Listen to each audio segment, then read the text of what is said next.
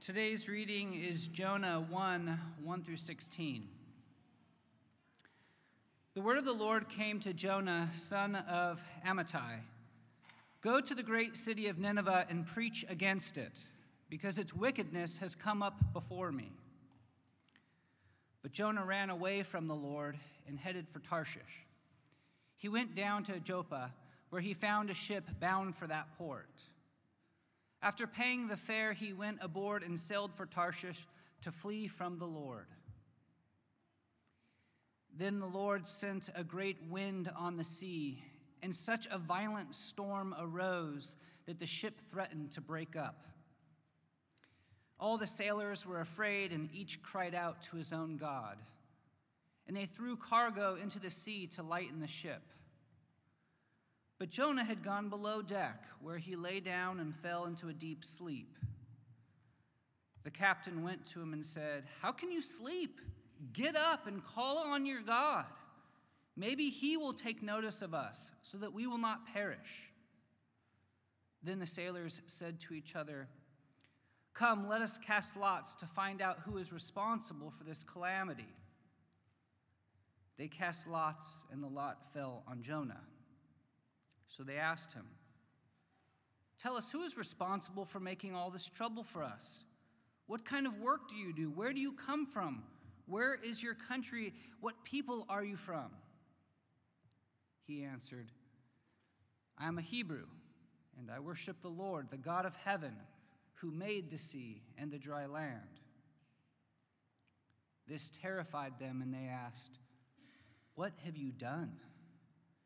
They knew he was running away from the Lord because he had already told them so.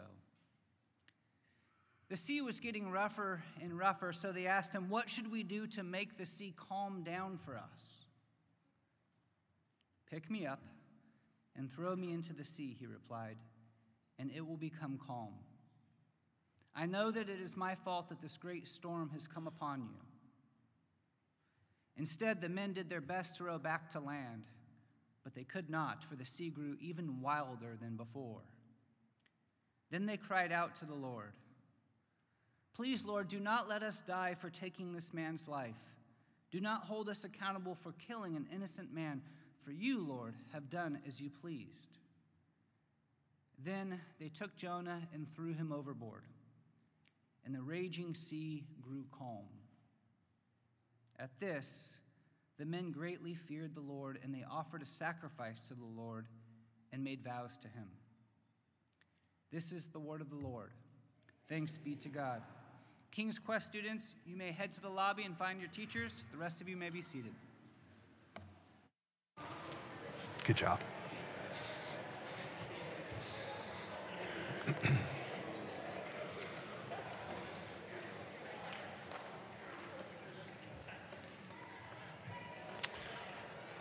Well, good morning, Grace Long Beach. Yes, I love it. I love it. Uh, it's good to be here with you guys this morning. We, uh, we've gone through a couple sermon series in the last few months. We had uh, a series on the story of Scripture where we walked through uh, the acts of the biblical narrative creation, fall, Israel, redemption, ch- church, and then coming restoration.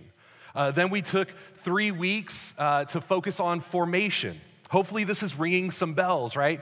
Beth, Daniel, and I were up here a couple months ago talking about where the, the framework that we want to move forward as a church, focusing on story, formation, and, and mission. So, we had three weeks on formation, um, which was phenomenal. And especially to highlight if you weren't here with us last week, or if you haven't had a chance to go back and watch last week's sermon, um, I would strongly recommend that. You are missing out. Beth shared about worship in a way that I have never experienced before and was incredible. And I know she's squirming because she hates this stuff. But seriously, go back and check out this sermon if you haven't had a chance to, to watch. It is phenomenal. Uh, so, now over the summer, where are we going? We're going to spend uh, about three weeks in the book of Jonah. We're going to do chapter one today, two and three next week. We're going to take a break and hear from our youth on, on Fifth Sunday from some of the camps and things that have been going on. And then we'll wrap up Jonah chapter four the following week. We'll spend some time in Corinthians. And then in the fall, we're going to have a series focusing on mission. So, story, formation, mission. So that's where we're going. Now, admittedly, I understand you guys spent some time in the book of Jonah a few years ago. Uh, and I've actually gone back and listened to those sermons. They are incredible. If you're a person who is really interested in, in the history, in the genre, the, the, the type of narrative, right? Jonah is, a, is satire. I highly recommend you check those out. They're incredible sermons. So, why would we come back to Jonah after just a few years? Well, because of our framework story, formation, mission. Jonah's understanding of God's story forms him to respond to mission or to respond to other people in a certain way. So we'll be taking a slightly different take on the book this go around. It'll be a little bit different. We'll talk about some of the same things, but with a slightly different focus. That's what we're doing. Now, Jonah, if you start to get into the scholarly articles and the academia of Jonah, there's been a lot of research done on this book because it's a, it's a weird book. It, it's a powerful story, um, but keep in mind, it's, it's, it's literature, right? It's in the it's inspired word of God, it's part of the canon. So that means it's, in, it's authoritative and it's satire. So we're gonna see these things. Uh, the hope is as we walk through this book, we begin to realize one major thing. Um, it's easy to make fun of Jonah. It's easy to think that he is a numbskull, and I'll do a little bit of that in the sermon today, you'll see. Uh, but the reality is, unfortunately, I see a lot of myself in Jonah. If we're honest, I think we see a lot of our, ourselves, a lot of us in Jonah. So the prayer is that this part of God's story would continue to form us as it has informed his people since it was first written it would continue to form us and shape us for the purpose of mission, for loving God, understanding who He is, and displaying that to other people through our words and our deeds. Make sense? All right, that's where we're going. Will you guys pray with me before we jump in? Father, we thank you for your word.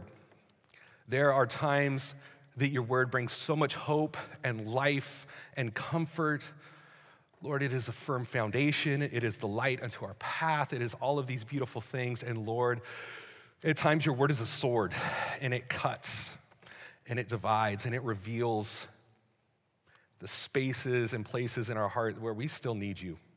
We need you a lot. And so, Lord, would you do those things? Would you provide hope today? Would you provide a mirror that will show us uh, who we are and the areas that need attention? And then uh, would we turn to you for that attention, for your care, Lord? Would your spirit move to continue to help us to love you more, continue to help us to love other people more? We pray these things in your name, Jesus. Amen. Amen. So we're going to jump into this book of Jonah. We're going to start in Jonah chapter 1. This is what it says. If you have your uh, Pew Bible, we're on page 774.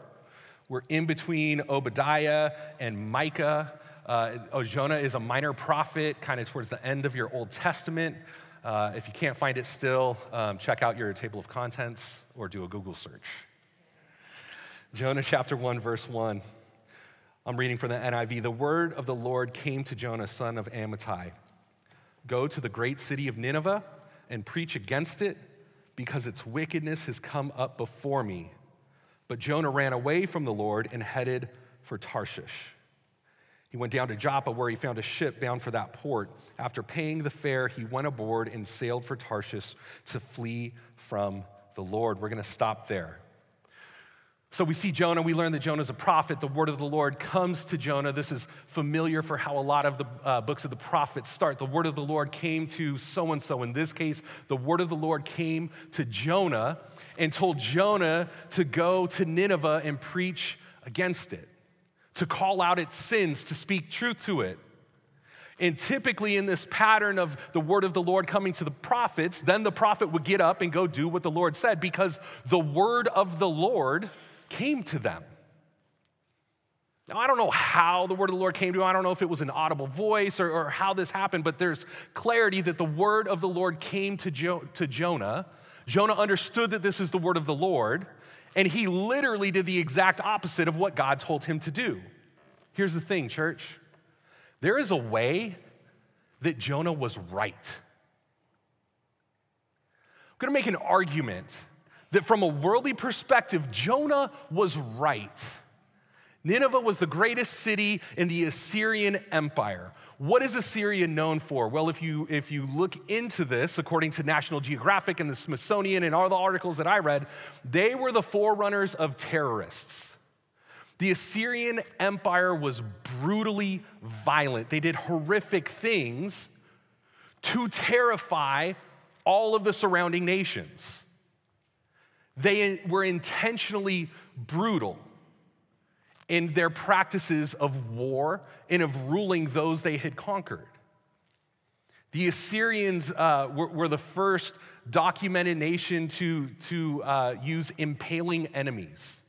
And they would do, sorry, this is going to get a little uh, intense here. So if, if there's kids, you should have gone to King's Quest, my, my own son included. They would start the impaling in the body cavity and let the weight of the person sink down and that would be placed around the cities for all to see. They would remove flesh and decorate the outer walls with it. They invented crucifixion. All these weren't just like, oh, somebody had an idea one day and thought they would try this. This was sent to convey a message. They were brutal, brutal in how they dealt with other nations. They were the evil superpower of the day. So it's not like Jonah is just some nincompoop who's like, I don't know, God, I don't think I'm going to listen to you today.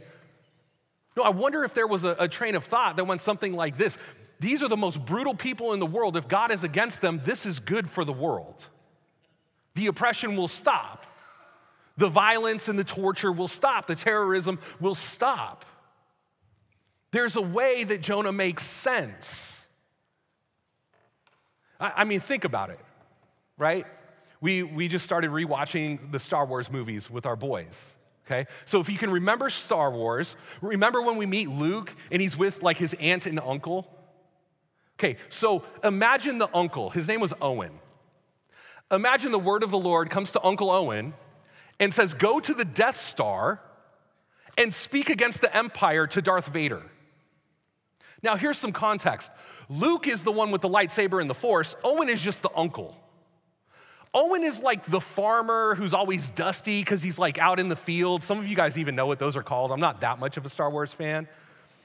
Right? But this isn't like Owen, the military strategist, the like stealth ninja assassin who's gonna sneak in. Like, no, he's just a dude. Go speak on behalf of the Lord against Darth Vader in the heart of the Death Star. This is terrifying. This makes no sense. Right? This is like the Ukrainian grandma in the village go march to Moscow and speak against what Vladimir Putin is doing in Moscow. Like her? With which tanks? What army will ensure her safety? Well, the word of the Lord said so. So here's the deal, guys. There's a way that Jonah was right but, but God's story is better. Because God's story says that we serve a God who is love, who cares about justice, who wants the evil empire to repent, who wants to end the violence and the brutality and the oppression and the terror, who wants all of those things to come to an end and to save the people who are perpetrating this oppression. That God's grace extends not just for people who are nice and do helpful things, but for the most evil enemy you can imagine, God's love is extended for them as well. There are opportunities for their grace and their forgiveness in church. This is good news because I need the same thing. Because here's the deal maybe I haven't committed murder, but Jesus, well, Jesus raises the bar and he says, if I'm angry with my brother, it is the same.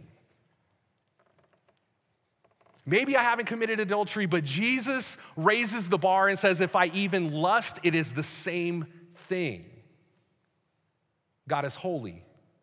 He calls his people to be holy, to be an accurate reflection of what he is like for the watching world who doesn't yet know him. We fall short but God's love is bigger. God's story is better. Because God is powerful, God can tell Jonah, go to Nineveh and preach against it. And because God says so, Jonah will be protected. Because Jonah carries a message of hope, and God is faithful, and God is loving, and God is kind, there is opportunity for repentance for those in Nineveh and for us today. Jonah was right, but God's story is so much better.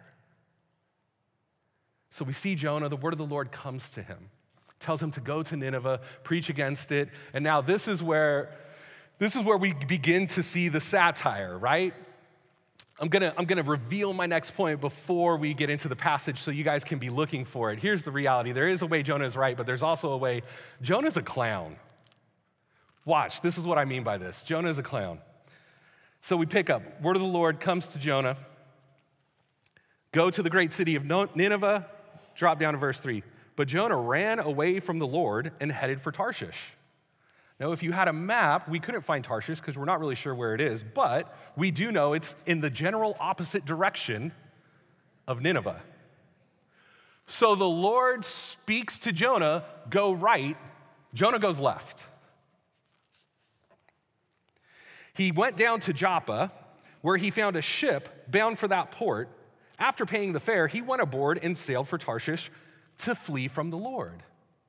Now, Jonah Jonah's a good Jewish boy. He knows the law. He, know that, he knows that he can't go up to the mountaintops because God will be there or try to flee from him in the depths. God is there also. He knows that God created the heavens and the earth. We'll see that later. He knows these things, but Jonah's like, no, no, no, no, I got a plan. Yes, God is everywhere, but if I go to Joppa and get on a boat, perhaps the all seeing, all knowing God, creator of the universe, will not see me there. Think about this. We just got, maybe you guys saw the, the pictures from the telescope, right? Like this last week that are so beautiful of like farthest reaches of space. Humans just saw that. God spoke that into existence how long ago? This is not news for God. God's like, oh, yeah, that, that's in my backyard. I know where that is. But Jonah thinks he can get on a boat from Joppa to Tarshish, and God's going to be like, I don't know. Where did, I told Jonah to do something, I think. Where did he go? then the Lord sent a great wind on the sea with such a, uh, and such a violent storm arose and the, that the ship threatened to break up. All the sailors were terrified, and each cried out to his own God, and they threw the cargo into the sea to lighten the ship. There's a storm so severe that the sailors, the people who sail for a living, who have seen all kinds of weather patterns, are freaking out. Okay? Like the professionals don't know what to do. Jonah's response but Jonah had gone below deck where he lay down and fell into a deep sleep. This is satire. Like, this is silliness, right? The ship is threatening to break apart, and Jonah's like, I don't know, I'm a little sleepy. Let's, I saw some nice pillows down there. Let's go for a nap. In this time of chaos, in the sailors' lives, they're fearing for their lives. Jonah's gonna take a rest. The captain went down to him and said, How can you sleep? Get up and call on your God. Maybe he will take notice of us and we will not perish. Then the sailors said to each other, Come, let us cast lots to find out who is responsible for this calamity. They cast lots, and the lot fell on Jonah, as if Jonah didn't already know. Right? The word of the Lord came to Jonah. He ran the opposite direction. He's watching the sailors cast lots, like, I don't know, maybe it'll point to someone else. Maybe someone offended God more than I did. Like, who knows what this character is thinking? So it falls to Jonah. So they asked him, Tell us, who is responsible for making all this trouble for us? What do you do? Where do you come from? What is your country? From what people are you? He answered, I am a Hebrew, and I worship the Lord, the God of heaven, who made the sea and the land. Okay. Jonah tells them he worships the Lord of heaven who made the sea and the land. Yet this clown thinks he can go from the land onto the sea that God made, and God won't be able to track him down. Jonah is a clown. But so are we. So am I. I, I asked my youngest son, Micah, permission for this story, and he gave me permission. Um, it was, he was three or four years old. We were at a friend's house. It was on Easter uh, after our service, and, and we had gone for a quick lunch to, to hang out with some friends from our old church. And they had, it's Arizona, remember? So they had barrel cactus in their front yard, right? Like these big, round, they look like a barrel, so they call them barrel cactus. And uh, the dad and I were, were outside with the kids, and, and you know, Micah's three or four, so I'm like, hey, buddy, make sure you stay away from the barrel cactus. Now, we're not quite sure what happened in his mind. I like to pretend that it went something like this My son wanted to be an Olympic athlete and thought that he could run and hurdle over the barrel cactus at three years old. That's what I think happened in his mind. What happened in, like, what we saw in real life was he ran. He heard me say, stay away from the cactus. He looked at it, he looked at me, he ran, and he just like belly flopped on top of the cactus. And the other dad looks at me and, and just straight face, he said, I've never seen anything like this. And I'm like, well, me neither, right? And, and I remember like kneeling down, you know, we get him off and, and we're plucking the, the cactus spines out of his torso. And I remember asking him, like, why did you do that? Knowing he had no good reason, right? Like, he's three or four years old. But, well, dad, my logical sequence was, like, there's no good reason, but I asked it anyway, and he was like, I don't know. And if I'm honest, that's me. I know I should work out regularly. I should get plenty of sleep. I should drink lots of water. I don't do it. I know I should eat healthy and take multivitamins. Vitamins. I don't do that. I know that every single day I should read massive amounts of God's word and spend time in prayer and meditation. I don't do it as much as I want. I don't have a good reason. I know what I should do, and I don't do it. Now, you guys are awesome, so maybe you don't suffer with the same thing that I do, but at least Paul in the New Testament describes this very thing. The good that I ought to do, I know I should do it, but I don't do it. I do the sin. The sin that so easily entangles, the sin that's inside, that's what I always do. We need a Savior. And so we can look at Jonah and poke fun at his slapstick obedience, right? Go this way, oh, whoop, opposite direction. The God who made the sea won't find me on the sea. I'm gonna go take a nap in the middle of the storm that's terrifying the professional sailors. But, church, if I'm honest, that's me too. And I wonder if, if that may be you as well. We have great plans. We have great ideas for the things that we're going to do and how we're going to do better, and we're going to try hard and we're going to really change our behavior. And at the end of the day, we need Jesus. We need a Savior. We need someone to save us from our sins, from our direct disobedience to God and what He tells us to do. And there's lots of promises of how we can do better, but at the end of the day, you and I both know because we have tried them it falls short. We cannot do it on our own. We cannot do it on our own. Just as Jonah couldn't do it on his own. He had a way to justify that he was right, just like I have a way to justify that I am right. And I know what God's word says, and I need Jesus to help me. Because here's the reality Jonah fails. At least according to chapter one, Jonah fails. He answered them, I'm a Hebrew. I worship the Lord, the God of heaven, who made the sea and the land. This terrified them, and they said, What have you done? They knew he was running away from the Lord because he had already told them so. The sea was getting rougher and rougher, so they asked him, What should we do to you to make the sea calm down for us? Pick me up and throw me into the sea, he replied, and it will become calm. I know that it is my fault that this great storm has come upon you. Instead, here's some further satire. Jonah just told them what's going on that this God who's Lord of heaven and the land and the sea is creating this storm because of his disobedience. The soldiers here, or the sailors hear the solution throw Jonah in the sea. Instead, the men did their best to row back to land. Like, did they not already try that? They're sailors, like I would think that they would at least try to row, right? Instead, the men did their best to row back to land, but they could not. Surprise, for the sea grew, grew, for the sea grew even wilder than before. Then they cried to the Lord, Oh Lord, please do not let us die for taking this man's life. Do not hold us accountable for killing an innocent man for you. O Lord, have done as you please. Then they took Jonah and threw him overboard, and the raging sea grew calm. At this, the men greatly feared the Lord, and they offered a sacrifice to the Lord and made vows to him. So, this is like an interesting little part of the passage here because we do see the sea grow calm.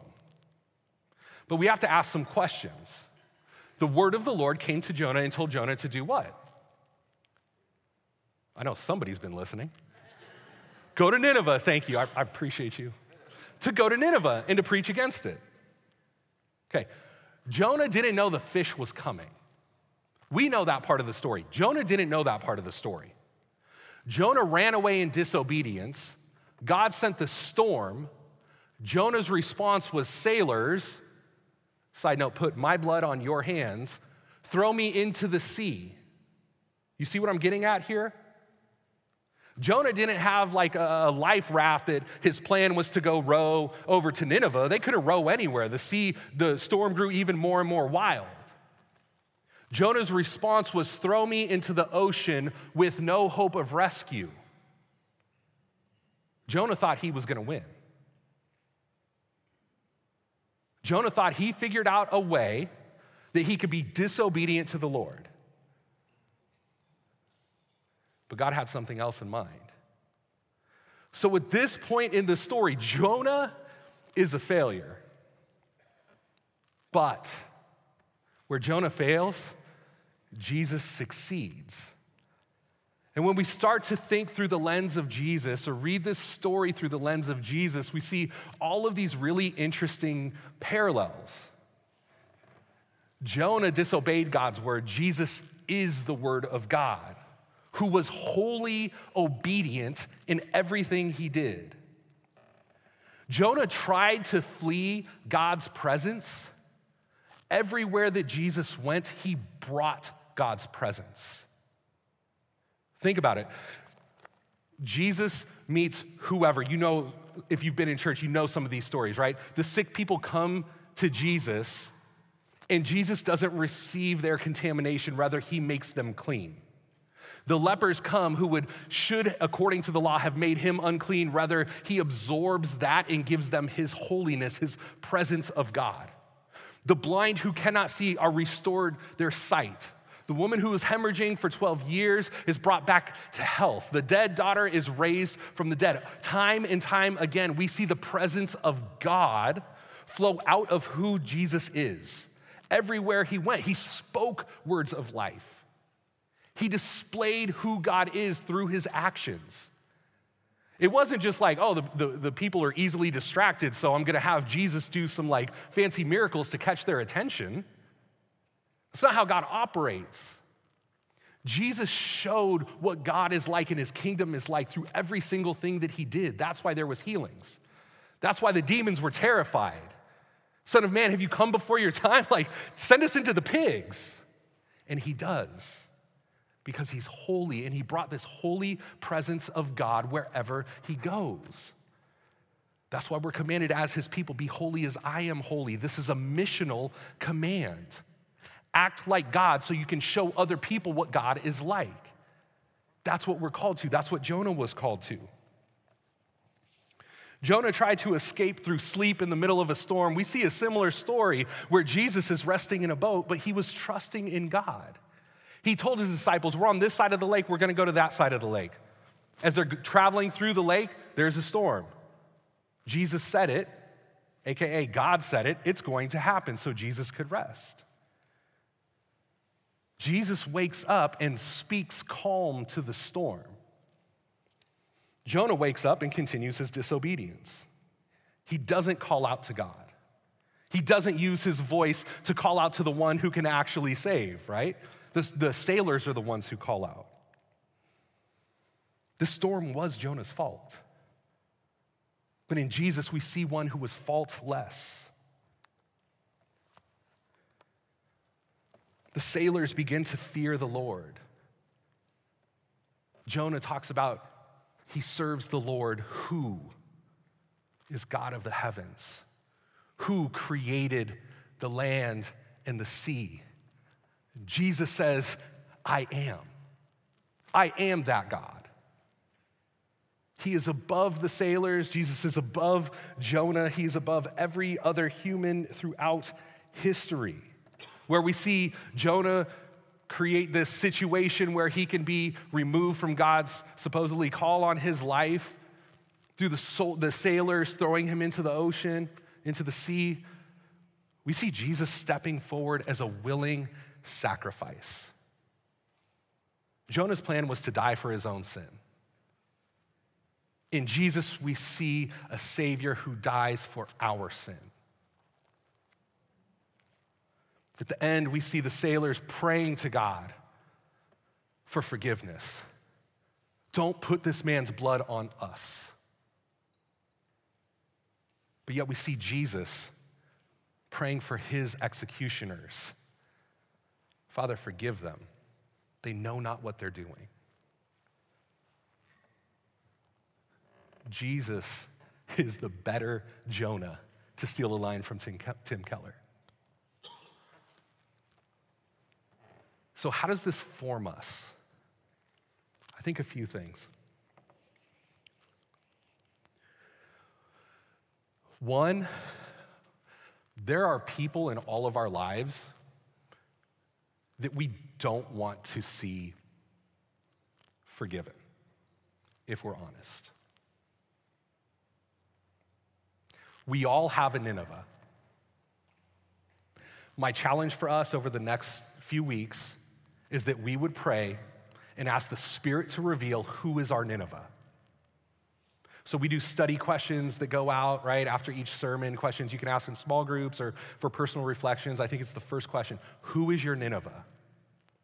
There may be some, uh, a group of people or a person that comes to mind quickly, okay? Thank God for that. Feel free to pray for that. Continue to pray because it may take some more time for the Spirit to really uncover some of the more deep seated Ninevehs in our heart.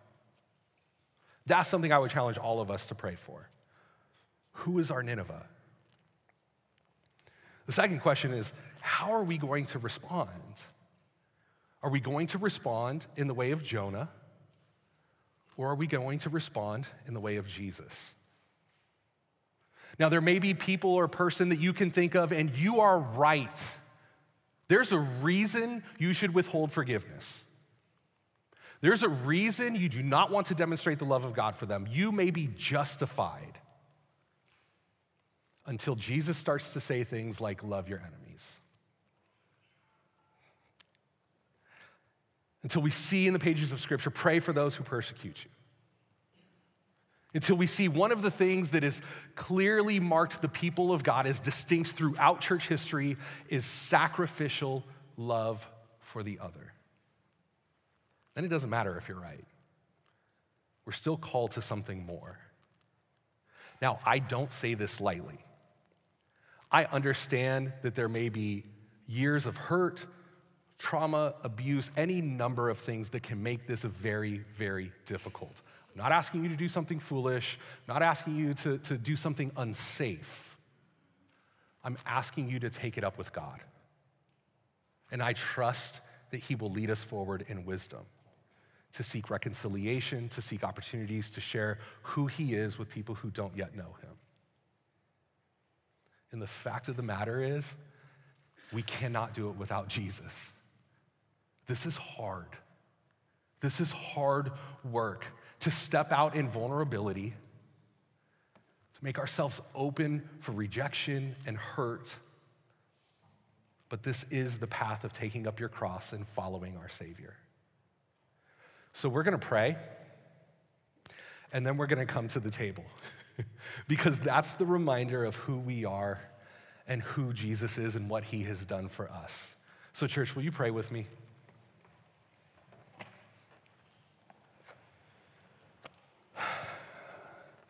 Jesus, it's scary to follow you sometimes. And it's hard. And I think of the words of Peter when you give the challenge uh, to your, when you gave the challenge to your disciples, will you leave also? And he says, Where would we go? You have the words of life. You have the best story. Lord, for many of us, we have experienced you. We know your goodness. We know your power. We know that you have what's best for us in store, and it's still terrifying. So, would you give us courage? Jesus, would you speak? You are a God who has spoken since you spoke creation into existence, and you are a God who still speaks. So, would you speak to us? We may need to hear words of comfort that it's going to be okay. We may need to hear words of rebuke that we have been running to Tarshish, and it's time to turn around. We thank you that you are a God who allows us to turn around, who empowers us to turn around, who embraces us as we turn around. Lord, there may be things in our hearts that we haven't thought of for years that you're wanting to work on. Would you make us open to that? Would you provide friends who can ask good questions? Would grace be known as a place where people care for one, one another even more than they already do? Lord, would you give us courage to bear one another's burdens, and that means share the hard things in our lives. Because we know your story. You are good. You love us. You love those who don't yet know you. We know that you are forming us as your people. And we know that you are calling us on mission. And so, would you do the work in our hearts that we need done? Would you do the work in our community as a whole, as your people, that we need done so that we can worship you and so that we can love your neighbor as you call us to? We pray this in your name. Amen.